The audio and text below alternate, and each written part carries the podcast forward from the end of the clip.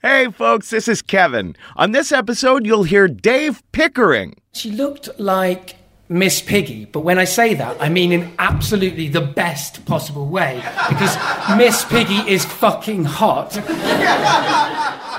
That and more. But before that, you know, you might have heard about one month. I'm sure you have because over the past few weeks I've been telling you guys about one month HTML and just how easy it is to learn to code with the one month video courses. Well, today I'd like to introduce you to their most popular course, One Month Rails. One Month Rails is a series of bite sized video lessons and step by step tutorials that teach anyone, even a total beginner, how to build their first web application, a simple photo sharing app, for example, in just 30 days. The best part is, if you get stuck, there's always someone there to help you out, like a real person. In the one month Rails class, you'll learn Ruby on Rails, HTML, CSS, Bootstrap, GitHub, and much, much more. Over 14,000 students have already started building their dream app and taking their career to the next level. So what are you waiting for? You should enroll now at onemonth.com slash risk loves you. Enrollment is typically $99, but if you join now, you'll get a one-time discount of 25% off for joining and you'll be helping to support risk. Again, it's one month Rails, 30 minutes a day for 30 days, and you'll actually build your first web app. Now, here's the show.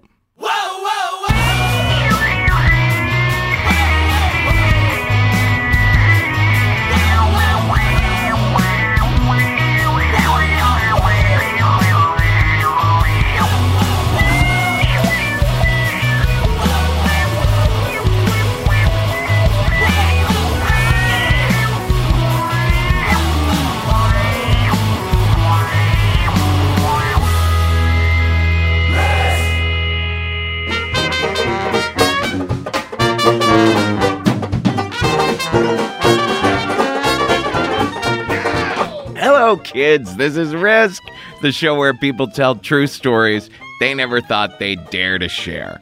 I'm Kevin Allison, and this is the Red Hook Ramblers. Behind me now, today's episode is live from London. This is the first time ever that Risk has gone outside of the United States. And what a wonderful, magical time I had while I was there. I'd never been to England before, and I found London to be just magical. Such a crazy mix of old and new, and rich and poor, and so many races and cultures, and everyone was just as sweet and charming as they could be. Now, listen. There's a spectacular storytelling show right over there in London. It's also a podcast. It's called Spark London. And it's Joanna Yates and Dave Pickering of Spark London who brought us over. So check out their podcast. And if you're in the area, go to a Spark London show.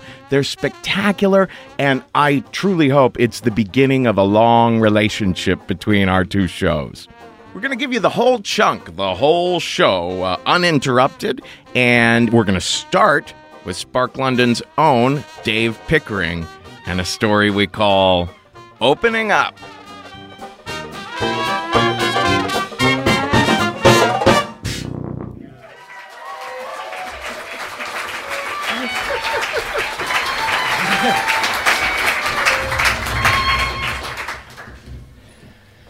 So, uh, ev- ever since I was a teenager, I felt ugly. I don't know if it was because of the things that happened at home uh, in my childhood, where you know my stepdad hit me and my mum sort of uh, said various different cliches that also hurt. You know, like you've ruined Christmas, or I wish I'd never had you, or uh, men are to blame for everything in the world, particularly you. And uh, yeah, big stuff that made me feel like bad about myself there. Or if it was what happened to me at school, which uh, when I was 12, I changed schools and went to Cardiff.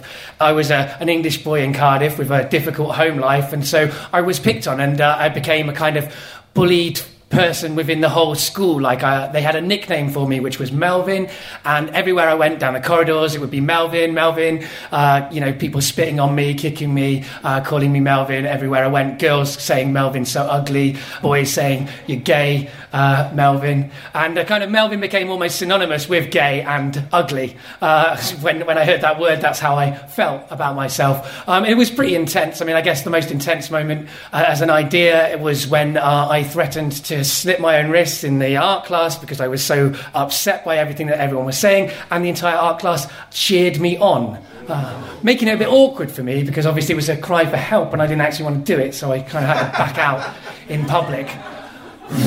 awkward. So, yeah, I feel ugly about myself that's how I felt all through my teenage years. I mean, I did have girlfriends, but that didn't take away the ugliness I felt about myself. And then I went to university. I met my partner, and we fell in love. Had a lovely relationship, and you know, with ups and downs like any relationship, for 11 years. And uh, then, uh, 11 years into that relationship, we decided to open up our relationship so that we could uh, sleep with other people uh, in an ethical way, everybody knowing. That's what we did. So we opened up our relationship, and that's a, a, a, cool thing to open up your relationship, but also opening up the relationship for me was like opening up this Pandora's box of everything I felt when I was a teenager about feeling ugly because now I've got to face rejection again. So, uh, that's what happened, and you know my partner could find uh, people to sleep with when she wanted to, and I uh, couldn't because uh, I'm not. It's not such a great opportunity for women uh, in some ways. Uh, they might want casual sex, but it's easier to hook up with someone who isn't already in a relationship, and so it's hard for me to sort of like find people. Going through OkCupid just brought back that re- rejection feeling that I just alluded to. So um, I decided to go to a swingers club uh, a sex club to to because I figured that the women there would be down for casual sex and I was down for casual sex and that's that's what I decided to do. So I looked up online, found a place, set off to go to the swingers club. Uh, and uh, you know, on the way there, there was a misconnection, and I sort of like uh, was racing to get the train. And I jumped on the train in uh, in King's Cross, and I got on the train, and I was sweating, and I was like, "This does not feel sexy. I feel I'm sweating. I'm, uh, I'm feeling ugly. Uh, I don't really know if I, the place is open from like 11 till five in the morning, and I haven't got a way home, so uh, I have to stay the whole time, really. so um, I'm, I'm kind of taking a risk here." And uh, but then I sort of look over on the train, and there's a woman on the other side of the train. I start thinking, mm, well, maybe she's going to this sex club, so uh, that could work out quite well. So that kind of made my my feelings like slightly a bit more like positive in that moment. And then so I get to Alexandra Palace, uh, where the, the club is, and uh, go down a back alley, and there's lots of uh, CCTV in that back alley, uh, reasonably to protect the club and the people inside it. but it's a slightly scary thing to go down a back alley uh, to a place that you've never sort of been before and sort of knock on a big metal door and an old man uh, looks out at you and says, Have you got your reference number? And you go, uh, I've got my ID, but I haven't got my reference number. And he's like, Well, you look like an honest guy to me, so you can come in. Uh, so I went into the sex club, and uh, it was a sex club. So uh, uh I meet the uh, the concierge who is uh, well, she feels German to me, but I think she was Polish. Uh, she kind of had a had a had a she kind of she was dressed like a kind of cross between a dominatrix and a blue coat, um, and uh, and you know the people who run the sex club, uh, who were like a kind of a couple that were kind of a mix between EastEnders and Carry On, I guess. Uh, is, is, and uh, so I meet those people and the, the, the, the waitresses who are behind the bar, uh, who you know are just in uh, bikinis and stuff. So uh, already I'm, I'm, definitely in a sex club, and so the concierge she she shakes my hand and and I, sh- I shake it back and she says, "You haven't got a very firm handshake," and I'm like, "Okay." Uh, nice to meet you too. I actually think that my handshake is a perfectly reasonable amount of firmness. Uh, that's the firmness I'm comfortable with, actually, and I don't really see any reason why this is an issue. She says, Oh, well, okay. And then she takes me around the sex club. Uh, at this moment, there's nobody else in the sex club apart from the staff and me, uh, which is a, slight, a strange experience. So she, she sort of takes me around it, and it's kind of like a lot of different porn sets, but with nobody in them and worse lighting. And so you know, there's a glory hole section. There's a few bed sections. There's all sorts of bits of the of the club like that. There's a bit for people who are in couples to just go and be watched, but not have anyone engage in the sex with them. And around all of each of the different sort of porn sets, there is a white line, and that's a very sensible white line uh, because that li- white line is about consent. You can't cross over into the sex that's happening unless all of the people in having that sex uh, say you can. So you have to stay on the outside of that white line. And when she's telling me this, she's looking at me like, you're definitely going to be on the outside of this white line. and, uh, you know, she's sort of like, she's very, very, people keep saying the word virgin as if I'm actually a virgin rather than this is just my first time at a sex club. Um, so it's like kind of getting humiliating and there's no other people. Uh, then some people start arriving, uh, men, uh, lots of other men uh, start arriving. And there's one man who it's his first time too. So uh, the, the staff directors to talk together and we talk about it and we're like, oh, we're probably not going to be uh, having any sex tonight. It's statistically very unlikely. We're going we're gonna be reasonable about it. We both feel awkward. We had a kind of nice conversation. And I realized that the good thing is I do feel calm because I can have conversations with people and we're allowed to talk about sex because this is a sex club. So I'm comfortable with that. But um, still, there's no women. And uh, so that's a bit awkward. And then women start coming, but they're in couples. Uh, so uh, they're, they're, they're, that, that's, that's how it is, right? In the, in the kink community, I believe, and in the sex community, uh, there's just a lot more men who want sex uh, going to those places, it seems, than, than women, uh, which kind of reminded me of my experiences on OK Cupid. Uh, so. Uh, so then finally, like a woman who is single comes to the club. She kind of she looked like Miss Piggy, but when I say that, I mean in absolutely the best possible way because Miss Piggy is fucking hot, and I refute anybody who says anything different. So that is how she, she that's kind of how she looked. She had a, a she had blonde hair and uh, and glasses, so that was different from Miss Piggy, uh, the glasses bit. Um, but yeah, and we got into a conversation, and uh, she said, uh, "So what kink brings you here?" And I thought, um, not not really any kink because I'm kind of pretty vanilla. I just kind of want to have sex with somebody.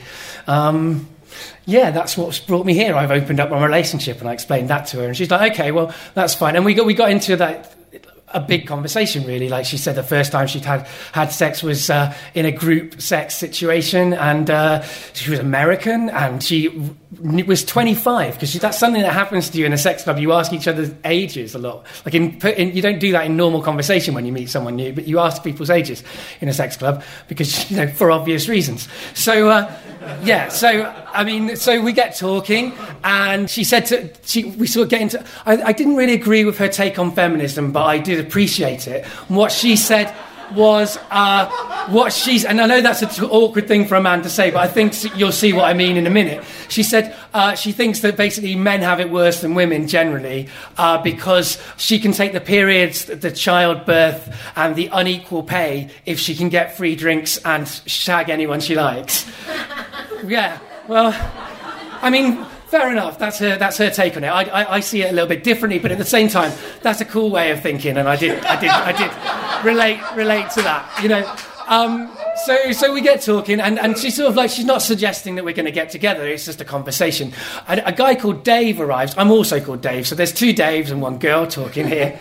Uh, two Daves, one cup, uh, is what I want to say, but it doesn't really make any sense. But, uh, so yeah, and he's he's uh, 37 and he's uh, Jewish and he's, he's, driven there. So he uh, he was he wasn't going to drink and he was a really nice guy. Didn't like football. We really related to each other there. And we started talking about how rubbish football is, which is my opinion, and I, I respect your opinions. Um, but uh, so uh, so yeah, and, and, and that's what started to happen. They'd hooked up before and they had a kind of pre-existing relationship, and so I sort of thought, oh right, I see how this is going to go. You know, they're going to hook up, and and I'm not going to hook up with them, but that's okay. You know, this is a new experience, and you know I wasn't expecting anything to happen. Um, but people keep arriving, and there's more and more men, but more and more people as well. But nobody's having sex, and then just suddenly, all of a sudden, like a sixth sense almost comes across me, Teddy, her name was, and uh, Dave, and we just sort of stand up, go off to one of the porn-like sets, and. Uh, start having a threesome.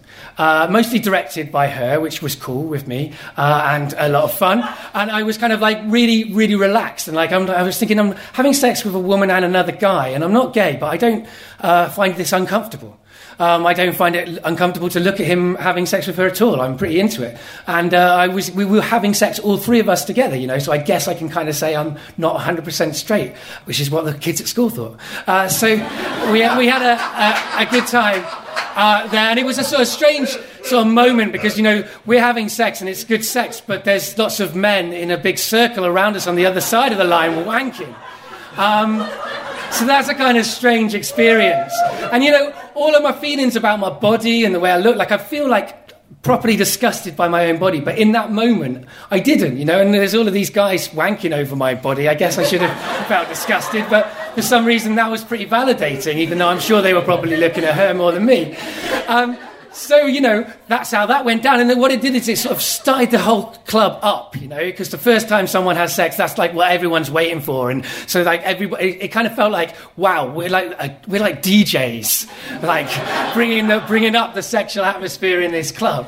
Um, and uh, you know, so then we sort of uh, went out for a cigarette after that, and uh, had had cigarette. And the, the guy that was also waiting with me at the beginning, he wasn't so chummy with me anymore. He was much more bitter and kind of I'm a nice guy, um, which was a little bit kind of weird for me because I've never been the man that someone else, another man, is jealous of. You know, so it was kind of validating but made me feel guilty for being validated by it. You know what I mean? Um, but yeah, th- so then we went back into the club, and then the, the, the next thing I know, you know, there's like a dance floor bit with a pole in the middle, and it's not really a place where people have sex, and there's sort of like tables where people are sitting in couples and talking. Um, but the next thing I know, I'm on the floor in the middle of the dance floor. Teddy's got her back against the pole, and I'm going down on her, and the whole room is like looking at me like doing this, and like nobody's saying anything. They're just looking at me doing this, and I just get really into going down on because it was really good fun.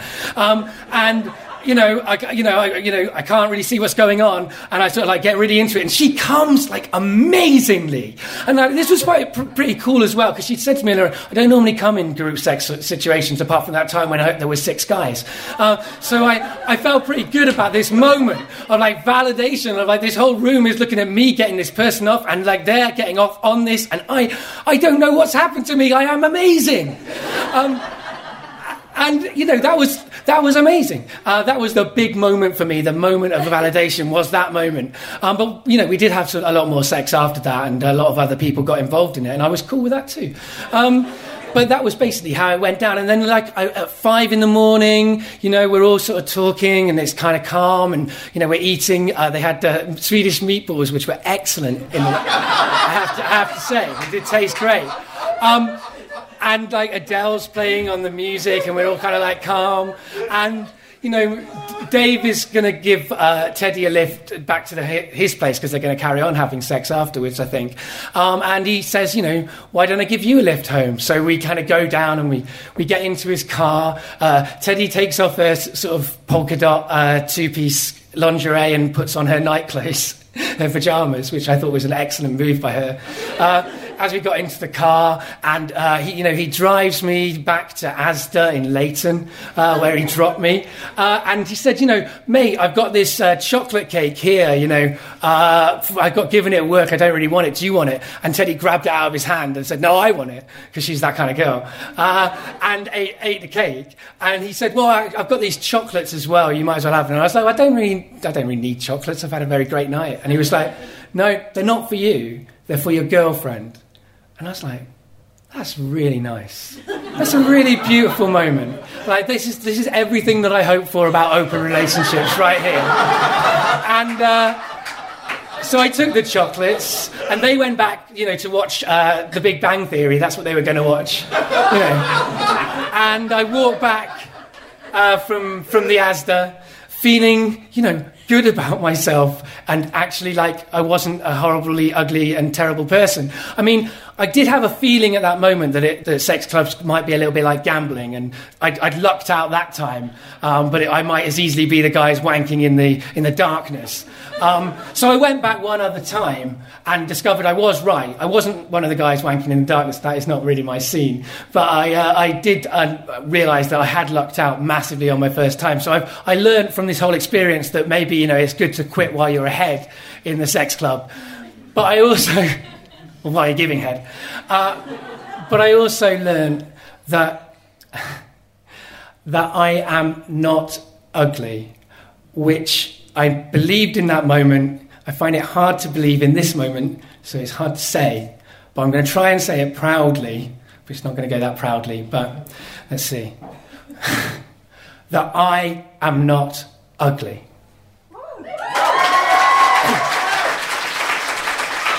Thank you.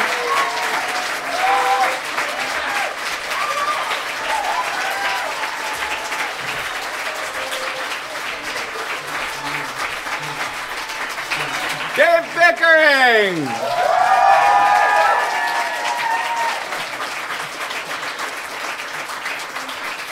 And he also has a wonderfully firm handshake.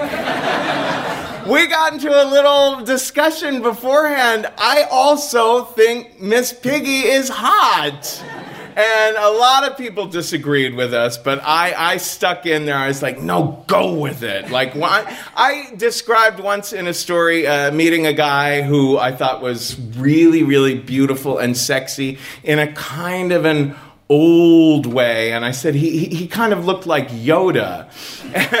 And my editor, the guy who edits the, the episodes, is like, you cannot say that if for nothing else, because he's going to hear it.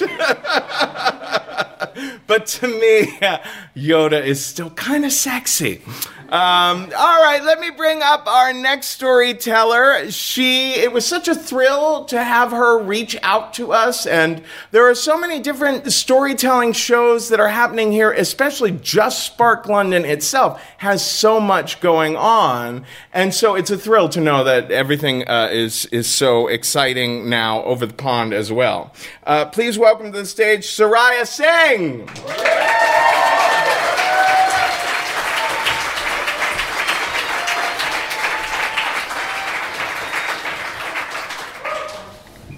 So, um, my first time in the States, I flew out of London about six o'clock, arrived in the States at six o'clock, so I'd been up for about 24 hours at this point, and uh, rocked up at my friend Mark's place. And uh, he was really excited to see me and started talking away, coming out with all the things that we should do. And then he's like, No, no, no, no, you have a shower, freshen up, and then I'll you know, tell you all about all the things you're going to do over the next four days. I'm on my way th- uh, through to New Zealand, by the way and we're both both of us are from New Zealand. And uh, so, shower sounds amazing. I have a shower; it's, it's amazing. Then I um, put on some fresh clothes, and that's incredible after you've been in a plane for twelve hours. There's only one place in the whole apartment that has a mirror, so I'm straightening my hair in the sitting room. and uh, Mark comes up to me and he says, uh, Oh, you've got to meet this person. And oh, we've totally got to have breakfast at this particular cafe. And I think my neighbour might be dead. And also, we've got to go to this bar- burger bar too. And I'm like, Can you just back up a second there? Did you, did you just say you think your neighbour might be dead? And then the story comes out of, of what happened while I was in the shower. so Mark's downstairs neighbours had come up, and he refers to them as the stoner student filmmakers. And they had been trying to get hold of the landlord for a reason completely unrelated to what they mentioned to Mark, which was that they'd noticed that the guy opposite Mark, who's upstairs from them, that his light in his apartment had been on for about four months. And no one had seen this guy, Richard, for about the same period of time, but they only really knew him to sort of say hi to in the corridor and that kind of thing. They didn't really know anything about him at all, other than that he was this guy who tended to disappear off the radar because his work had come round one time and uh, said, you know, he hasn't been at work for three weeks, so do you guys know where he is? And it turned out that he was just in his apartment the whole time. He just hadn't gone to work, so he's he's got this habit of disappearing off the radar. So they kind of realised that they'll be able to see into this window where the light is on a bit better from Mark's landing, and it's quite a small window. It's about this big, but and they can only just see onto the windowsill. And on the windowsill, they can see flies, but not just any flies. They're like those really, really big flies. But there's no smell or anything like that, so this isn't necessarily instantly suspicious. And then they realised that they could go up onto the roof and maybe see a bit better. And this is where Mark's girlfriend Claire comes into play because she's really tall. So she can kind of crane around the corner of the roof and see down into this window, but it's quite a distance and it's a really small window. She thinks she sees what looks like a blood splatter on the wall. and maybe some knees sticking up in the bath, but it looks like a mannequin. She's really sure it can't be a person. And uh, so the Stoner filmmaker students go downstairs and get their video camera. I'm still in the shower at this point. Come, they, they, they bring, it, bring it up onto the roof, tie a rope to it, and lower it down off the roof, and take some film in this window, and then bring it back up again. And basically, they managed to confirm what Claire saw, which was knees sticking up in the bath that don't look real. They look like a mannequin and something that looks like a blood splatter on the wall. And you may be thinking, like, this is a bit naive. Why would anyone have like a mannequin in their bathtub and a blood splatter on the wall and it not be something extremely worrying? But I don't know if you've been to some apartments in San Francisco that kind of belong to the Burning Man crowd. the time that I was there, there was like, um, I went to one place that was like kind of wall to wall animal skulls, and another place that was like wall to wall silver painted mannequins, like a 90s music video. It was amazing, but I can completely understand why they were, I didn't understand at the time. So I said, Look, you're here on a work visa, right? And I think it's actually really seriously illegal if you think there might be a body somewhere and you don't report it. But um, Mark is extremely reluctant to get involved at all with the police from his personal experience and other sort of things that he's done. It's been a very, very bad situation whenever the police have been involved. So he's like, I've got to be really, really, really sure before I'm going to contact the police about anything. And Claire's kind of somewhere in the middle. She's like, yeah, I can understand that, but you really, you know, really, we probably should be. And I'm saying, you've got to call the police. So we're not really getting anywhere and making a decision. So we do what, you know, you do when you don't know whether or not to report the body. And we went to a party. It was one of these um, things that, that Mark had been hyping up just before he told me about this body. There's this great party over in Oakland, and this is where they had all the skulls lining the whole house. Um, and I met all these really great Californian people who you can just talk to them about anything and they don't bat an eyelid. And this is really weird for me because I've been living in, in Britain for 10 years, but I'd actually got kind of used to it. I find this thing, right, where conversations that I never imagined would be controversial are controversial here. You know, so saying to someone, "Hey, so what part of town do you live in?" is a little bit like saying. So, what part of town do you live in? So that I can just come around and stand outside your house and sigh. You know? But um, it wasn't like this at all at this party. Everyone was, you know, quite happy to engage in any sort of conversation whatsoever. So Mark and Claire and I were sort of raising this this kind of what would you do scenario with people if you know um, there's there's the flies but no smell and there's you know blood maybe maybe a mannequin in the bath and every single person we spoke to was like i would have called the police like yesterday. Um, and after speaking to many, many people about this, Mark was finally convinced that this was something that he actually really had to do. And so when we finally got back to his apartment, it's about two in the morning, and I've been up for, yeah, getting on to 36 hours at this point. So if it wasn't already surreal, you know. And he gets out a bottle of the best whiskey, and we have a few shots so that he can um, steady his nerves in order to call the police because that's quite a big thing for him. He finally does it and uh, makes the 911 call, and the um, the dispatcher says to him, you know, why do you think that there's a body in the next next door apartment? And he's like, well, you know, the flies, the film with the blood and the knees sticking up in the bath. And then there's this silence on the other end. And then she said, this is priority number one. We are sending a unit around straight away. You'll have to be down on the street to meet them, please, sir. And so it's only about two or three minutes before uh, the police get there. But this actually has nothing at all to do with Claire and I. We're not involved in any way, but we're kind of crazy rubberneckers. So we get Mark's apartment door and we edge it open like about two inches. And she's a bit taller than me, but we're kind of so I'm crouching underneath her and she's up here. So there's like these two sets of eyes kind of peeking out the door like some kind of weird Warner Brothers cartoon or something like that. But the police, to their credit, don't bat an eyelid. They must see this all the time as they come up. But they're kind of a bit of a motley crew. Like they all seem to be like really young, like they're all about 21 or something like that. And half of them are plainclothes. I'm not sure why you need plainclothes officers for this sort of situation. And they don't seem to know what they're doing. They're talking in numbers. They're saying things like, if this is a 791, we have to do a 323. And they ask Mark to show them, you know, what roused his suspicions and he shows them the flies and takes them up onto the ceiling and they bang on the door and they're calling out to this guy richard they're like richard are you in there you know you can come out richard you know and there's nothing nothing's happening at all and eventually they decide that they're going to break the door down and it turns out that police in real life break doors down in different ways from how they do in the movies, right? So it's not this kind of like this manly forward kick, right? It's this kind of like pissed off horse, right? it's kind of backwards kick thing. And, and it takes a few kicks to get the door down. And there's a, like uh, splinters, little bits of wood just flying everywhere. And it's the fourth kick that the door actually comes down.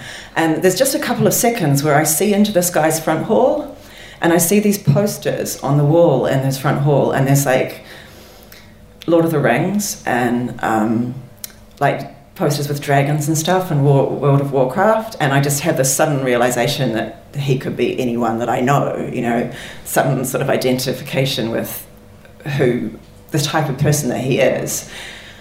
But that doesn't last very long because we hear this coughing and this gagging from outside as the police are confronted with the smell and they're just bellowing from like oh my god the smell. Claire has this really sharp reaction and she slams the door closed so that none of the smell gets into, uh, into mark's apartment which is a real relief.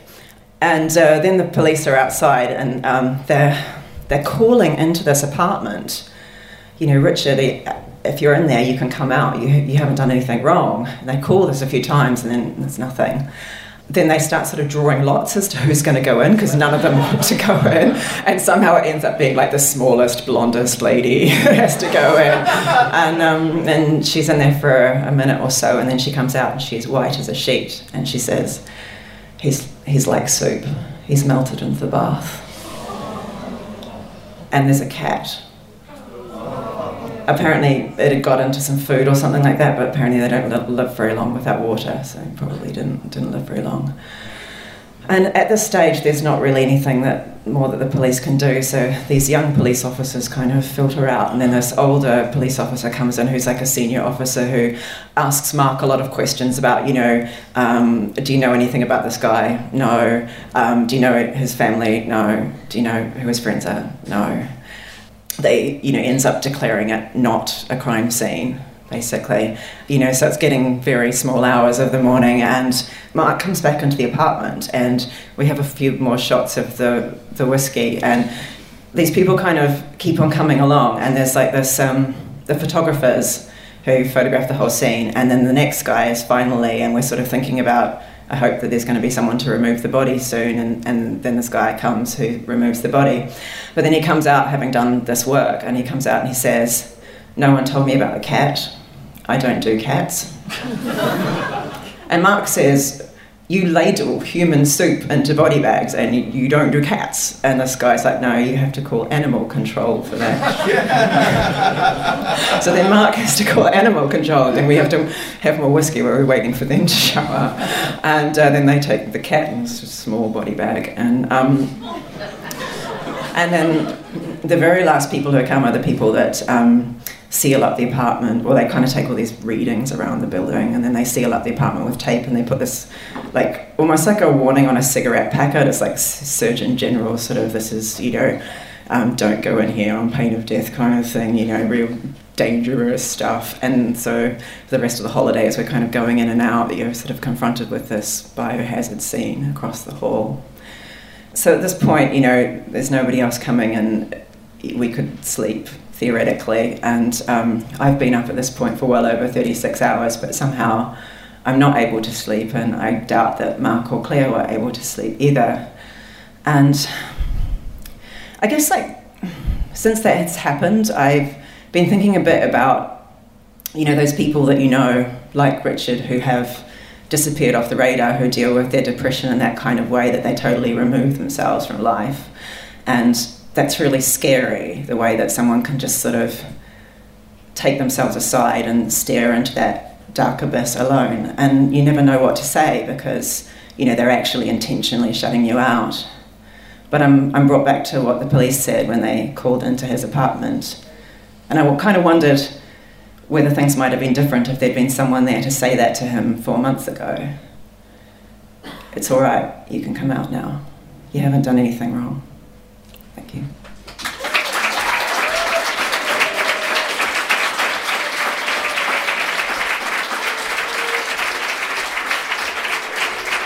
Saraya Singh.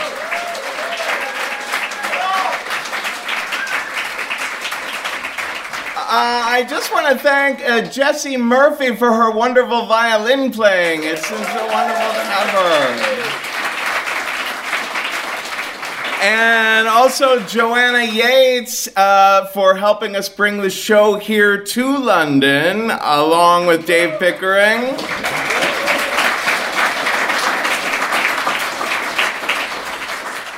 Our next storyteller is a game developer here in town. Please welcome to the stage Simon Sargentson.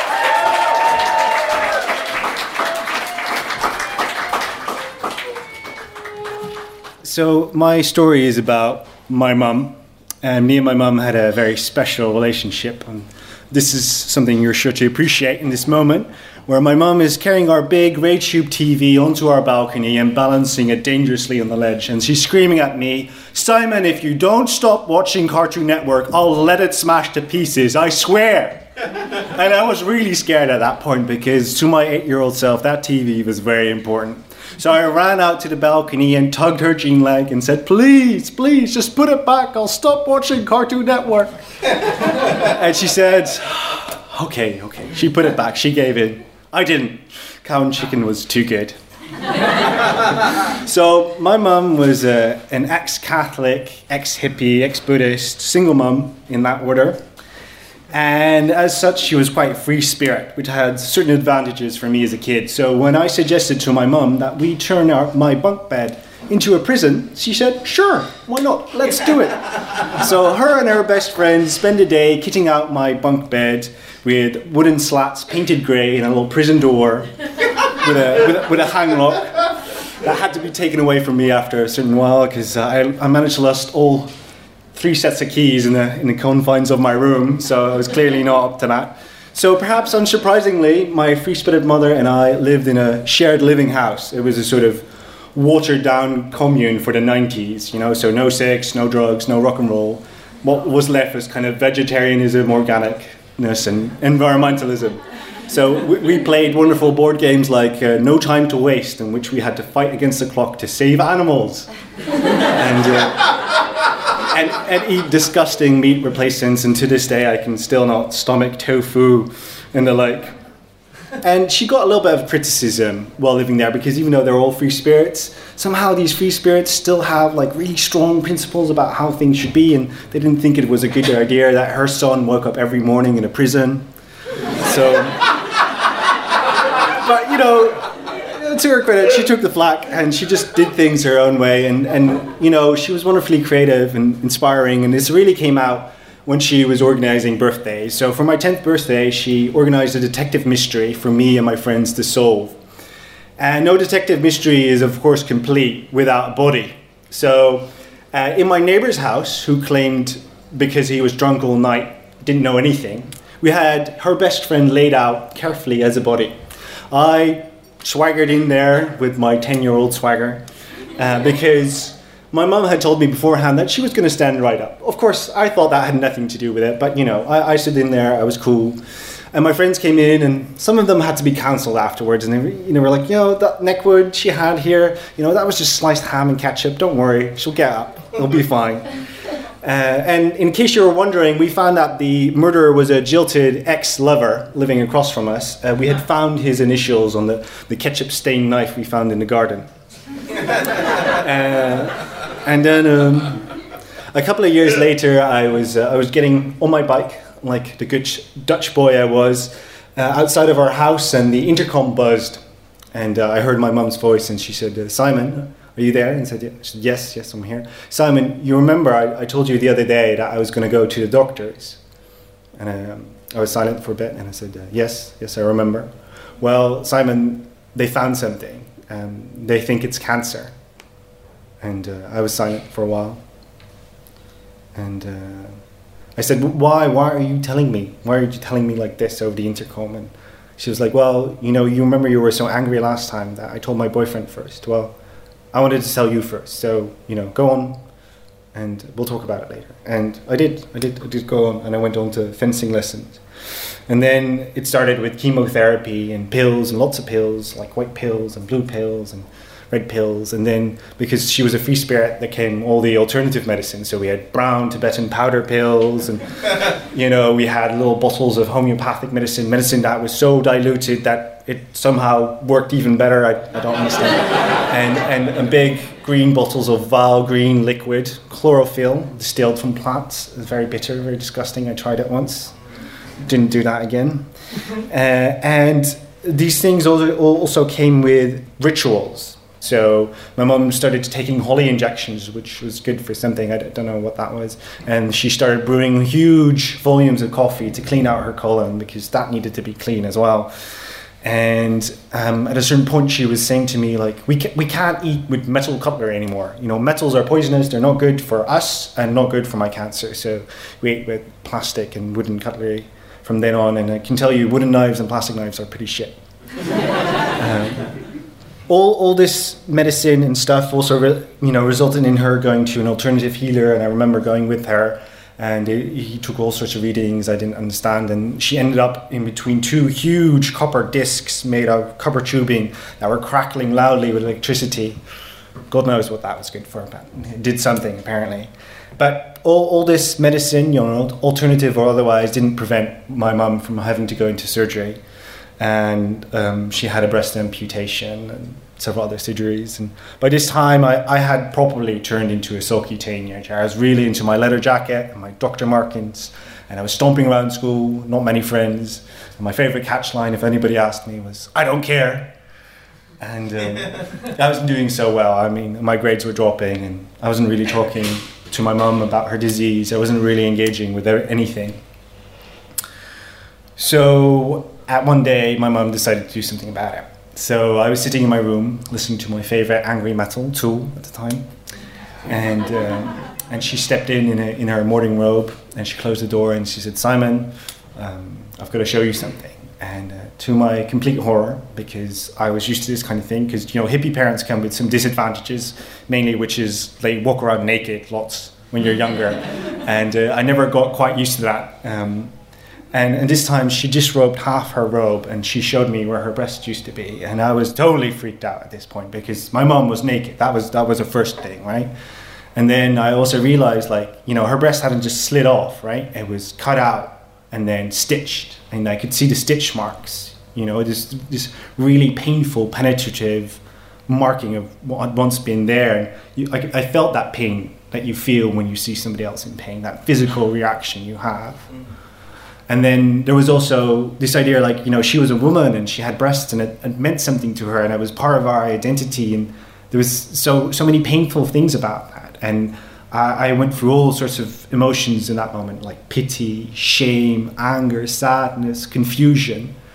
And she, my mom, she was waiting for me to respond, to engage with this, but I had nothing. Within this tornado, I was just clinging on to this moment. I was just I was obliging by looking, but I, I couldn't do anything else. So I, I just clenched my jaw, and I, I read out the moment. I, I knew at some point this, you know, this was over, and at some point I was like, okay, I, I saw it. Are, are, we done now? Like, yes. And she she walked out. I think she was a little bit disappointed. After that, she oscillated quite strongly between getting much worse and much better. So I remember at least half a dozen times where I said I love you in the hospital not knowing whether that was going to be the last time I saw her alive. But she had a great sense of perspective about all this, and it's kind of funny to be telling this story here now because my mum and I used to attend a storytelling club. I didn't tell any story, well, I told one story, but that was it. Um, other than that, like people mostly told fiction, and she told her own story, which was about her being ill. So she said, Well, one day I was sitting on the toilet and I hadn't had a good shit in days. and I was really stuck and I was determined. I was determined to make something happen because no matter what I did, like this whole thing, this whole area, I didn't move one bit. So I was sitting there for half an hour and I was thinking, what can I do? What can I do? So, very genuinely and carefully, I start to reach back there, kind of seeing what's going on. And I, and I was kind of expecting, you know, this kind of wet, sticky mess, but I, actually I found like this kind of rough texture. And as I, as I, as I kind of went into there, as I realized it was kind of sand. No wonder I was stuck. It was just stuck with sand. So carefully at first, and then more boldly, I started clearing the way down there. Because I had to do something. And after that, you know, I had the best shit ever. so, so at, at the time, uh, I must admit, I was embarrassed. I was, I was trying to make myself invisible as best as possible within a crowd of people. But now looking back at it, you know, it's pretty badass. You know, my mom, she really managed to make this kind of, you know, her sitting on the toilet an experiential adventure, which she could appreciate and share. So, you know, well done, well done. So, as she got iller and iller as well, she had a lot more time to write. She always wrote a lot, a lot of poetry and things like that. And she had an email group.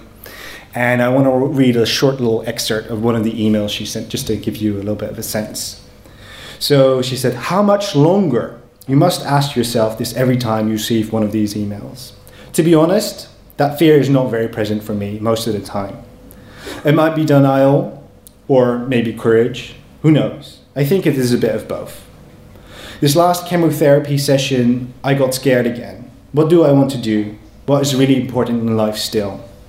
I find it hard to answer that question. By and large, what I do in life is not really that meaningful. I think about rearranging the living room, what to wear, who's going to do the dishes. It's hard for me to let life be so ordinary, at least when you think you're going to die soon. I think it's part of my nature to want things to be grand and awe inspiring. And now, just before my death, I fill my life with trivial things a little chatting to friends, some short walks. Well, don't work too hard, all of you, and do trivial things in the sun. Pray for less misery and more, and send lots of love, light, and understanding and wisdom in that direction, please. And be sweet to each other. So that was my mum through and through. So as, as she knew, she realized that she was going to die, she started making preparations and she organized her own funeral. And one of the things she really wanted was she wanted her own casket. So her best friend and her brother-in-law made a, a beautiful kind of uh, light wood-colored casket. But my mum was nothing if not a practical woman, so she also had it fitted with slats, and that thing stood for months in our living room as a little cupboard. And uh, it, it, contained shoes and a picture of Jesus and Buddha and a little candle. And, uh, you know, she thought it was a kind of a gentle reminder of things to come. And uh, eventually, though, after a couple of months, we actually uh, had to put the casket to use. And uh, me and her incredibly caring boyfriend, who I owe a lot to, uh, we decorated the casket with Tibetan dragons on the side. And we were lucky in that the, the burial ground was was within walking distance of our house, so we had a beautiful walking procession, and we carried her there. When we arrived there, the whole hall was jam packed. So many people, all her friends and her family, and lots of people. They said really nice things about her, as you ought to. And, and it, it was her. It was my mum actually that showed us that there was another side as well, as she had her boyfriend's mum read out an email in which she stated like Please, people, when I have my funeral, please, for God's sake, please somebody say that I was a bitch sometimes. and we all laughed because we knew it was true. But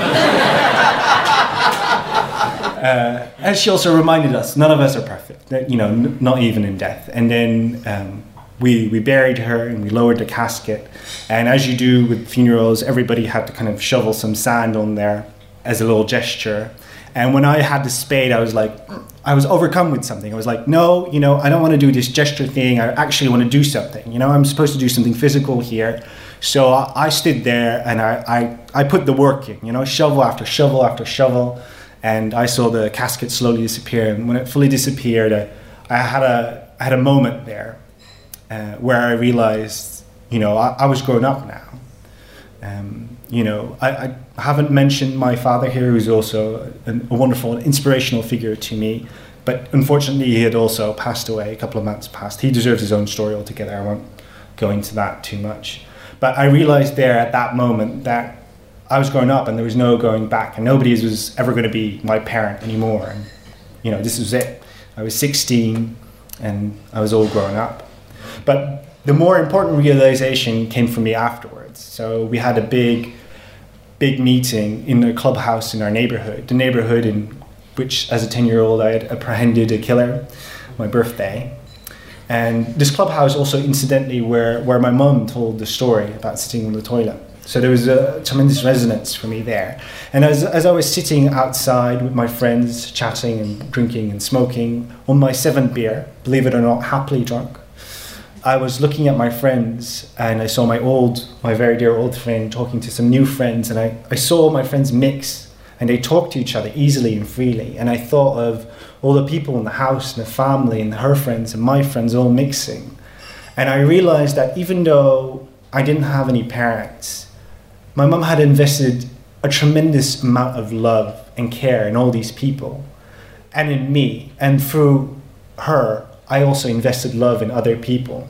So even though I didn't think she was there in any kind of spiritual sense of the world and a word, and I still don't think that, she had given me something very real, which was everything I needed at 16 years old to take on the rest of life.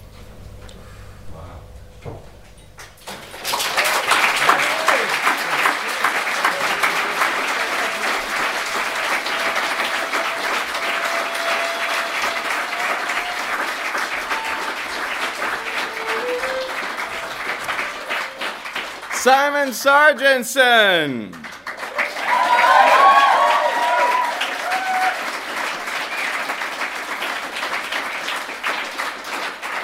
I love that idea of savoring some of the purely trivial things, the simple things.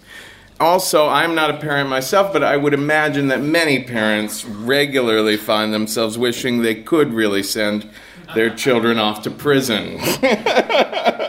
All right, I'd like to bring up our final storyteller of the evening. He is the host of the Spark show that happens upstairs at Ritzy and at Ritzy in Brixton.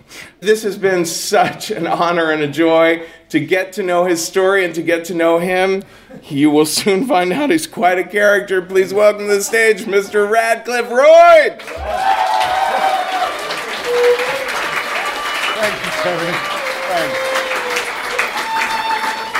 Good evening.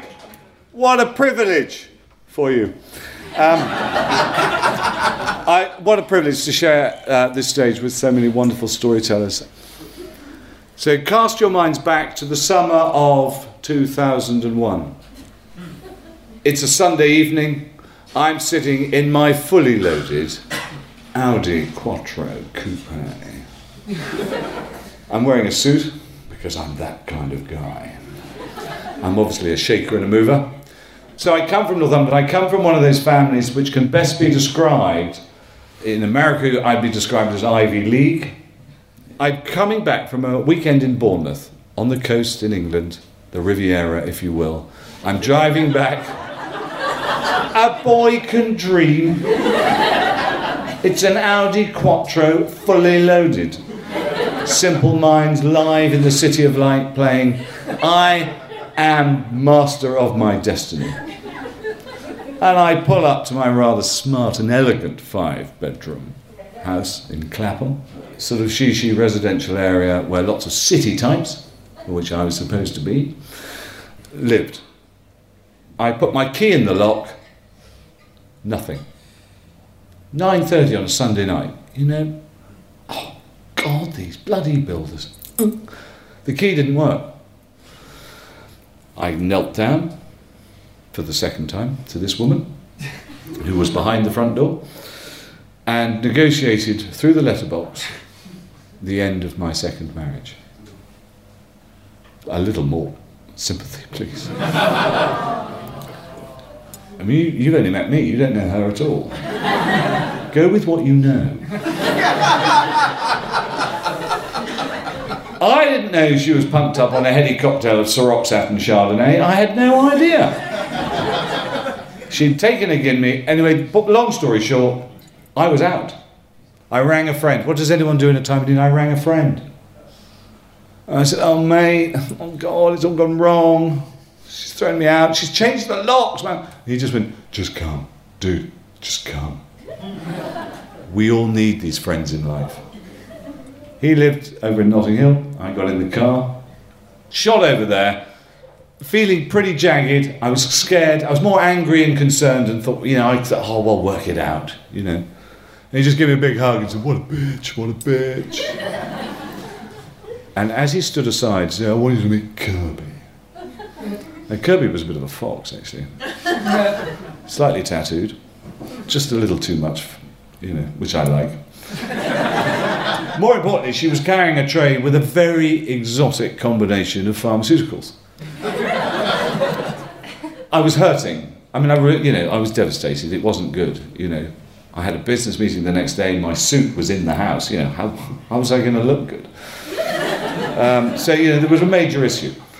Anyway, my friend just said, "Come, come, come," and he arranged this very smart glass bowl with some crack cocaine, which none of you in here will know about. Some of you will have a friend who's done it. anyway, he just offered me this sort of exotic contraption. And he just went, Welcome to the breath of the Virgin. How can anyone resist that? Come on! And I, within five minutes, marriage, who needs it? Why? Oh, she'll be fine. I was off my head. Now, for those not familiar with crack cocaine use, and I'm not about to give a live demonstration, unless you've got 60 quid, see me afterwards. Um, but um, the, to come down is quite difficult because you go very high very quickly.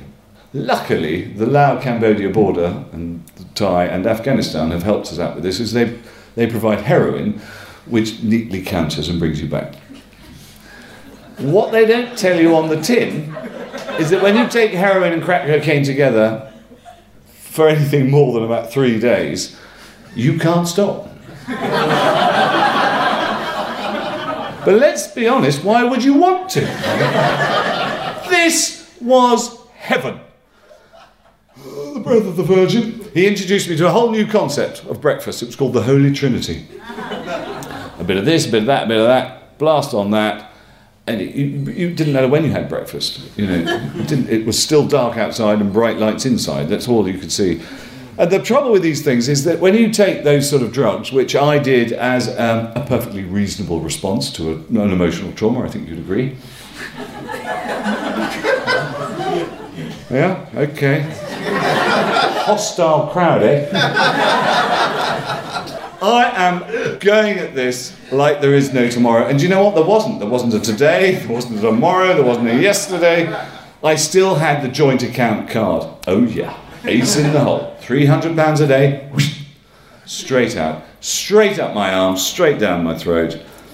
Within a fortnight, I was hopelessly addicted. I mean, chronically, physically addicted.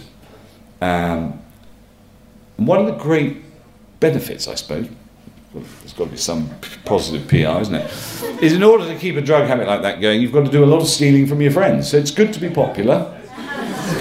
that popularity goes pretty damn quick. But very soon I was on my own, I was thrown out. I ended up through a very short, sharp shot, circuitous route in a little part of London not so far from here called Soho. Now, for those who are visitors to London, Soho is the red light district of any note. But it is where the bright lights go and London stays alive, and there's go go girls, and there's Bob's your auntie, as they say in Thailand, all sorts of different gender non specific type people who are free to express and operate in a way that they want. I very quickly ended up isolated. I very quickly felt the, this sort of sense of shame, but the sense of urgency, and this is what I try and get across, is this sense of the, the compulsion. There, there was no break. There was no rationale. There was no let's watch BBC or let's watch Channel 2 instead of Channel 3. It didn't exist. The world narrowed. I had to have. Now, luckily, as a sort of rather well educated private school, poncy little rich posh kid, I suppose you'd call me, um, one has a certain amount of resources, which is um, a very well developed sense of entitlement. I'm glad you can agree with that. I found helping myself really very easy. I took Soho as a self service sort of bonanza. and I very quickly was using needles.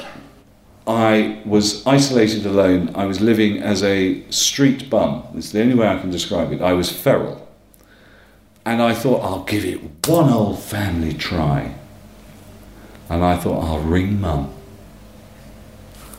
Got to a call box. Hello, mum. Yes, it's me. How would it be if I came home for a few days? Oh no, dear, our insurance wouldn't cover that. And the phone went down. I felt so rejected. I felt so alone. I felt awful. And then, as God so often does, He put in my path a man that nobody else wanted to know. We are talking here of a chap called Delroy. You and I would call him Del, Delroy. He called himself Delroy. He'd smoked so much crack cocaine and obviously listened to a lot of Keith Richard records. And he'd spoke like that because his throat was gone. And he'd heard me on the phone and he said, Oh, mate, are you in trouble? He said, Can I get you anything? I said, Well, I could use something to smoke, actually. Yeah. He's an interesting chap. He's got a spider web tattoo across half his face. And I'm at six foot four in a sort of the remains of, a, of, of my sort of Johnnie Boden catalogue, Ralph Lauren look. Um, unwashed, I might add. We made a happy pair, and he said, he said, I'll tell you what, you can come and crash at mine tonight. I'd met this guy two minutes earlier. I knew he could get me drugs, and now he's inviting me home. Now, I've never actually been a male prostitute. Um, but I'm, for any of the, you are here, please don't feel you're being singled out at all. I can see certainly three or four. Um, but at that time, as he walked me through Soho to the back of the Soho Hotel, funnily enough, which, and I saw the warm glowing lights, oh, that's quite civilised. I did think, what was the price tag of going home with him? But I wasn't about to be sort of, you know, gender specific or, or, or gender sensitive. If, if he could get me what I needed, I would do whatever it took. But he did a moody left down Richmond Mews just before we got to the welcoming glow of the Soho Hotel and took me to a 12 yard builder's dumpster, a skip.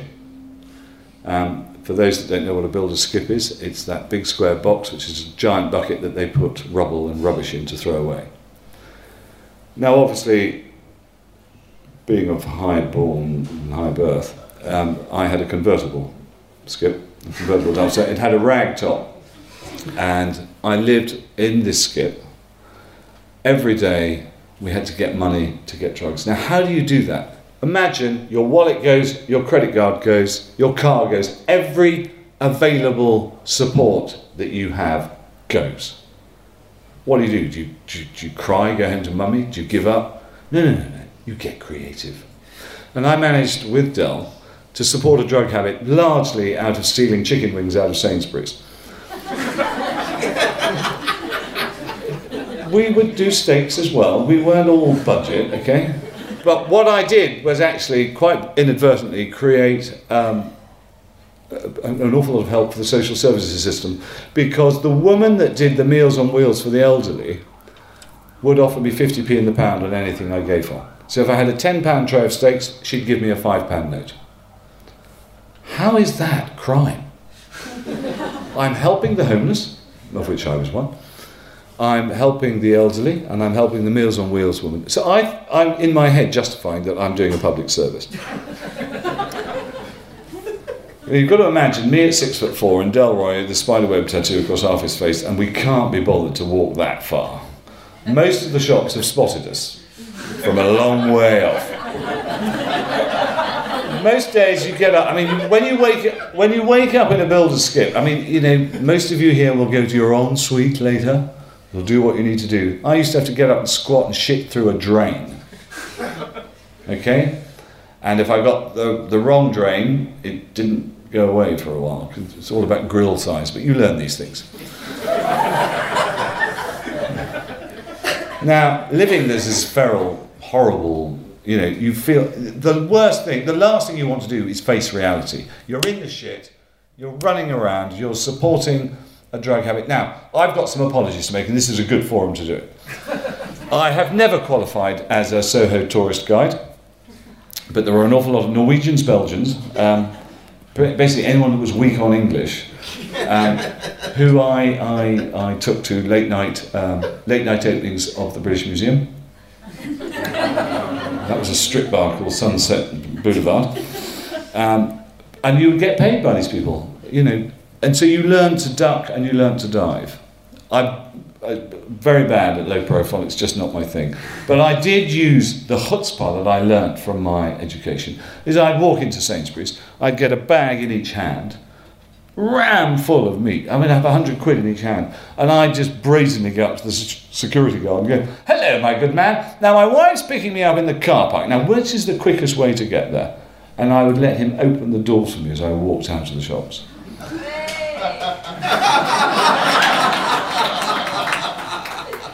so this is how it's going. Now, it wasn't all going my way, and yes, I was selfish and ruthlessly self-interested, but there were hiccups along the way. And the worst hiccup was the shops that I chose were all supermarkets, you know, Waitrose or Sainsbury's, Tesco's, every little helps. Um, and we get this meat, we get out. Um, but uh, Waitrose, they are, oh God, they're unreasonable. I don't know if you've ever been in there, but they, you know, they've got a mean streak. Okay? I mean, I'm a kind person, I think. These guys had a mean streak. I was arrested and imprisoned for the most well travelled leg of lamb in Britain. They put a tracking device in a 15 pound leg of lamb. Please, come on. And you sit there and think, well, he's a toe rag, he's nicking stuff, he deserves to get nicked. Yes, I did. But have a heart. have a heart. I went to Wandsworth Prison, which is like your Rikers Island. Um, you know, to be fair, I'd been there about three weeks earlier, and so a lot of the same people were there. And, so you have a kind of prison conversations go a bit like this Hello, son.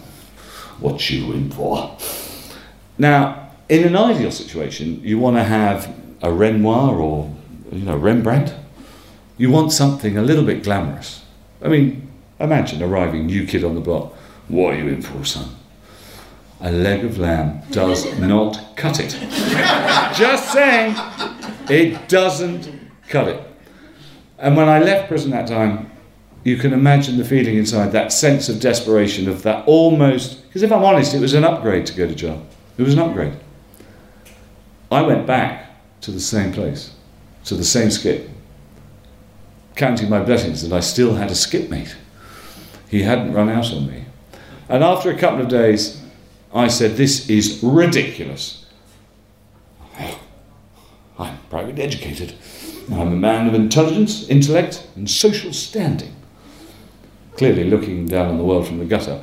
But I decided that I said, Delroy, we need to cut out the middleman. We need to rob a bank. Simple. Right, now you need to understand something about crack cocaine. just, just, just to get this clear. It was Thursday, which um, in, in England was traditionally when the welfare payments would get handed out. So that was a sort of government trust fund, really. A bit like mummy and daddy. Um, they, they didn't cut you off. And so we hadn't had to put ourselves an offer. We had money in, our, in, in the bank or money in our hands, and we were very high. We'd been smoking crack. And I said, oh, we need to cut out middleman. What we really need to do is rob a bank. All right, Rad, you have got something sorted, haven't you? Leave it to me, Del. I'm the brains of this operation. right, that was Thursday afternoon. By the time we got our act together, it was Sunday morning. Now, I'm not sure uh, about this part of London, but certainly where I come from, Sunday morning the banks don't open. Now that's a minor detail. You could even say a hiccup. You know, my banana in a bag really wasn't going to be very useful against a locked door. I thought it could look quite threatening on a counter. And then fate played a hand. A Portuguese cleaning crew was going in the back. Now, Delroy minus the spiderweb tattoos, if he just kept his face to one side, he could pass quite well. My Portuguese is sketchy, I've got to say. I can get you a couple of beers, maybe a coffee, But convincing a Portuguese cleaning crew that I was a legitimate inspection manager on their route wasn't going to wash. At that point, all hell broke loose. They rang an alarm. The original idea was to go and empty the drawers. I mean, how naive can you get? I thought, oh, there'll be money, they'll, they'll tidy it away. There'll be. scoop, scoop, scoop, scoop, scoop, scoop. I was high as a kite. I'm, I'm just saying, yeah. Anyway, that is where we got to. We ran out. Now, Del, he had short legs and a canny mind. He'd been doing this for a long time. He was gone. I'm standing there going, Delroy! Delroy! And then I notice people coming at me, so I've legged it. And then a Bob the Builder Have a Go hero driving a, a, a particularly useful pickup truck called a Nissan Urvan drove straight at me, pinned me against a wall, and parked his van on my feet. Ugh. Again, nicked. The police thought it was Christmas. All this missing meat mystery was suddenly cleared up overnight. I was caught, uh, I was banged up and sent back to prison. And uh, at that point, my legs, they'd, he'd crushed my toes, they'd broken. And it's important not for sympathy, but for what happens next. They'd broken my toes, my legs had swelled up. I call it kebab leg disease. I don't know if you're familiar with doner kebabs. Doner kebabs are a, a staple diet of, of, of Britain. And my legs looked exactly like a doner kebab. I couldn't leave my cell because my feet were broken. And they decided, after about three days, that I needed to see a doctor. No shit, Sherlock. so I was lined up ready.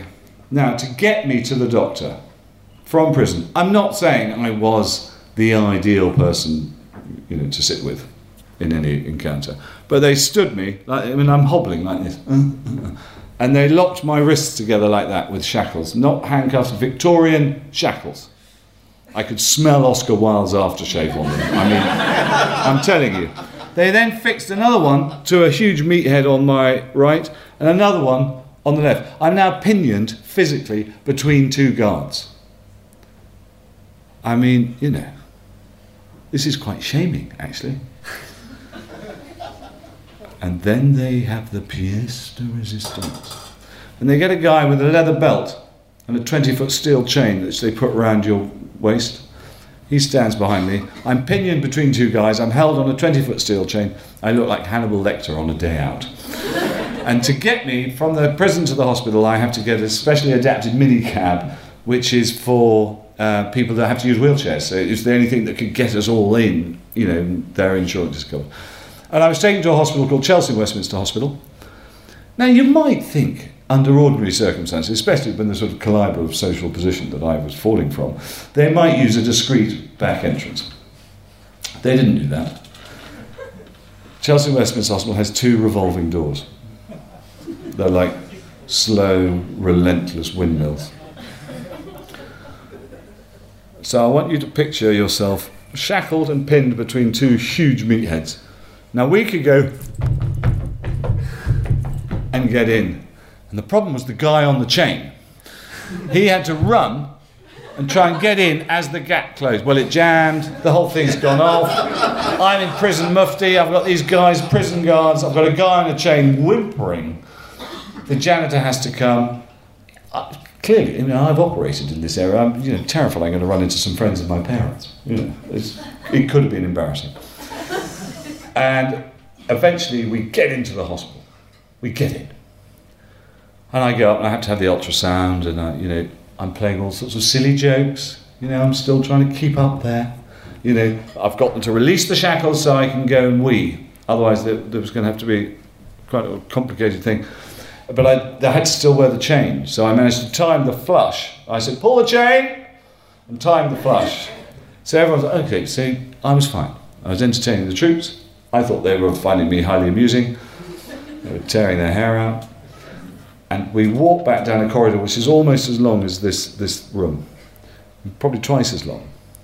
And it just so happened that a cousin of my second ex wife, pending, as it now turned out, um, was doing a Friends of the Hospital bookstall. I mean, how unlucky can you get? And as she saw me through the distance, she went, Yoo-hoo! and as we walked past, ka-chunk, ka-chunk, ka-chunk like this, she sort of fainted. She collapsed. And I, I had this moment when she collapsed and nurses were running around trying to sort of bring her around. And I was held against the wall between these two guards. And I know it sounds mad, but for the first time I could see myself as others must see me. Now that is a very difficult thing to do. I don't know if anyone here has had occasion to look at themselves, not just in a mirror, but to really look at themselves and their attitudes and their behaviours. And I did. I had no choice. And I just thought, what has happened to me? You know, I was crippled. I'm in chains. I'm going back to a prison. This isn't plan A. B, C, D, E, or G. Then again, circumstance t- took hold because I'm now languishing in prison. I'm being done for attempted bank robbery. I'm looking at a possible four to five years. Nobody wants to spend four or five years in prison. I don't want to spend four or five minutes in prison. And anyone, has anyone in the room been to prison? So no one. Interesting that we're at a risk show and no one's prepared to take the risk of coming clean. Um, or perhaps I'm a freak. No, I, I think we'll work with that. Going to prison is scary. They're going to screw you in the showers. They're going to hurt you. You're going to get bullied. You're going to get mullered. You're never going to see daylight. What they don't tell you is that it stinks. It is fetid. You have a thousand people packed into a space for 600, all of them with different dietary needs and toilet training than I was given as a child. So you live in this hideous thing, and every three weeks I was taken from the jail to the court for sentencing. Didn't happen, didn't happen. More reports, more this, more the other. And I became very depressed. I mean, uh, we had one of the earlier storytellers talking about that separation from life, from society. That was me. I couldn't get the quantity of drugs. I found, I found it quite easy to get drugs in prison. Not so easy to pay for them, of course. Um, there aren't quite so many corner stores. And you take a beating every now and then, but my thing was, I'm just going to be held forever. I just thought my life's over. Now, in my sane life, I was a dad of three beautiful children. And in my real life, I was public enemy number one, banged up in a prison in South London with no idea of how long I was going to be there or when I was getting out. This was my own private Guantanamo. Okay? So it was scary, didn't know what was going to happen. And this is where the real surprise came in, because for those of us that have had to, through circumstance, be creative with some of the truth and um, have, show a little sleight of hand when it comes to the till and the register at a shop, when you've shat in public, when you've had a complete stranger shoot a needle into your neck and you're not even sure what's in it, while people from the office opposite you say, Oh God, go away, we're calling the police and you just look at them and say, Do what you want. I'm going to be gone in two minutes, and I know where you work. I'd become an animal. So, locked up in jail, I had time to realize that I didn't really like being an animal, but I had no idea what to do. And every three weeks, I was taken in front of the same judge. He's an amazing man called Justin Phillips. And this is where the biggest surprise to me of this story comes was that he looked at me and he said, Why is this man brought before me every three weeks? Why can we not get a resolution? No borough wanted to take responsibility for me. No one I knew wanted to take responsibility for me. I had nowhere to go. And he said to me, he said, What do I do? And I said to him with utter sincerity, I said, If you lock me up, you're just going to have a bigger problem to deal with when I get out. So what do I do? And then something weird happened. I looked at him. Against every instinct of every courtroom I've ever been in, I looked at him and I went, Help me. Just help me. And he did. He made a special order. I had to go and see him every fortnight. I built a relationship with him. He reintroduced me, he rehumanized me. And I got involved with a load of people that could help me. Many years later, uh, about three or four years later, I got approached with the organisation I was working with to say, oh, there's a guy down in West London wants to set up a dedicated drugs court. Will you go down and tell them about how we approach sobriety and keeping off drugs? I said, yeah, yeah, fine. And I had to go in, and there was a government quango. There was about 30 people around a huge boardroom table. Ministers, finance guys, the whole, th- you know, legal profession. And in the middle of the room was Judge Phillips. And as I walked into that room, he stood up and he went, Oh my God, Radcliffe, and started to cry. He came and gave me a huge hug, and he just turned to everyone and said, This is the guy I was telling you about. This is my guinea pig. I didn't know that at the time. But on the back of the evidence of his direction, of his input into my life and my criminal belch, if you like, all over Soho and the West End, he set up something called the Dedicated Drugs Court. So if I upset a few people along the way, which I did, if I upset myself along the way, which I did, I will be forever grateful to that man because not only did he see it could work for me, it could work for a load of other people. And if we're not giving something back, then we're taking. And I don't want to be a taker anymore. Thanks for listening.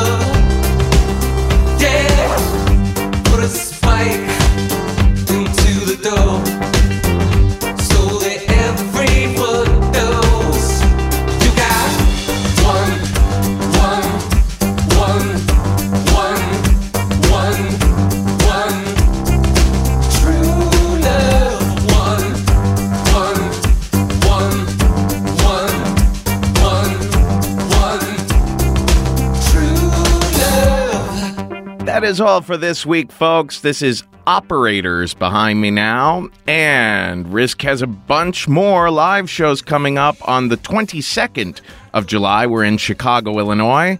On the 24th, we're back in New York and Los Angeles. In New York, we have Aparna Nancherla. In Los Angeles, we have Eric Andre that night and uh, Melinda Hill. On August 29th, we're in Austin, Texas. On September 17th, we're in Portland, Oregon. And on September 18th, we're in San Francisco. We are taking pitches for the Austin show, the Portland show, and the San Francisco show. So if you want to pitch us, go to risk-show.com slash submissions. Don't forget that we also teach storytelling one on one over Skype. We have an online course that you can take in your own time at your own pace. We have corporate workshops that we do for specific staffs of specific businesses. And we have regular one day, two day, and six week workshops in New York and Los Angeles. Go to thestorystudio.org to learn about our storytelling level one, our storytelling level two, our storytelling for personal growth. There's so much to find there at thestorystudio.org. Risk is a proud and happy member of the Maximum Fun network of podcasts, and all Max Fun shows are listener supported. We very much rely on the financial help that we get from the people who love what we do. So go to maximumfun.org slash donate and make a one-time contribution or become a member and be sure to earmark your contribution for risk. Otherwise, keep up with us and communicate with us. On Facebook and Twitter, we're at Risk Show. On Twitter, I'm at the Kevin Allison. And of course, anything else you need to find is at risk-show.com. Folks, today's the day. Take a risk.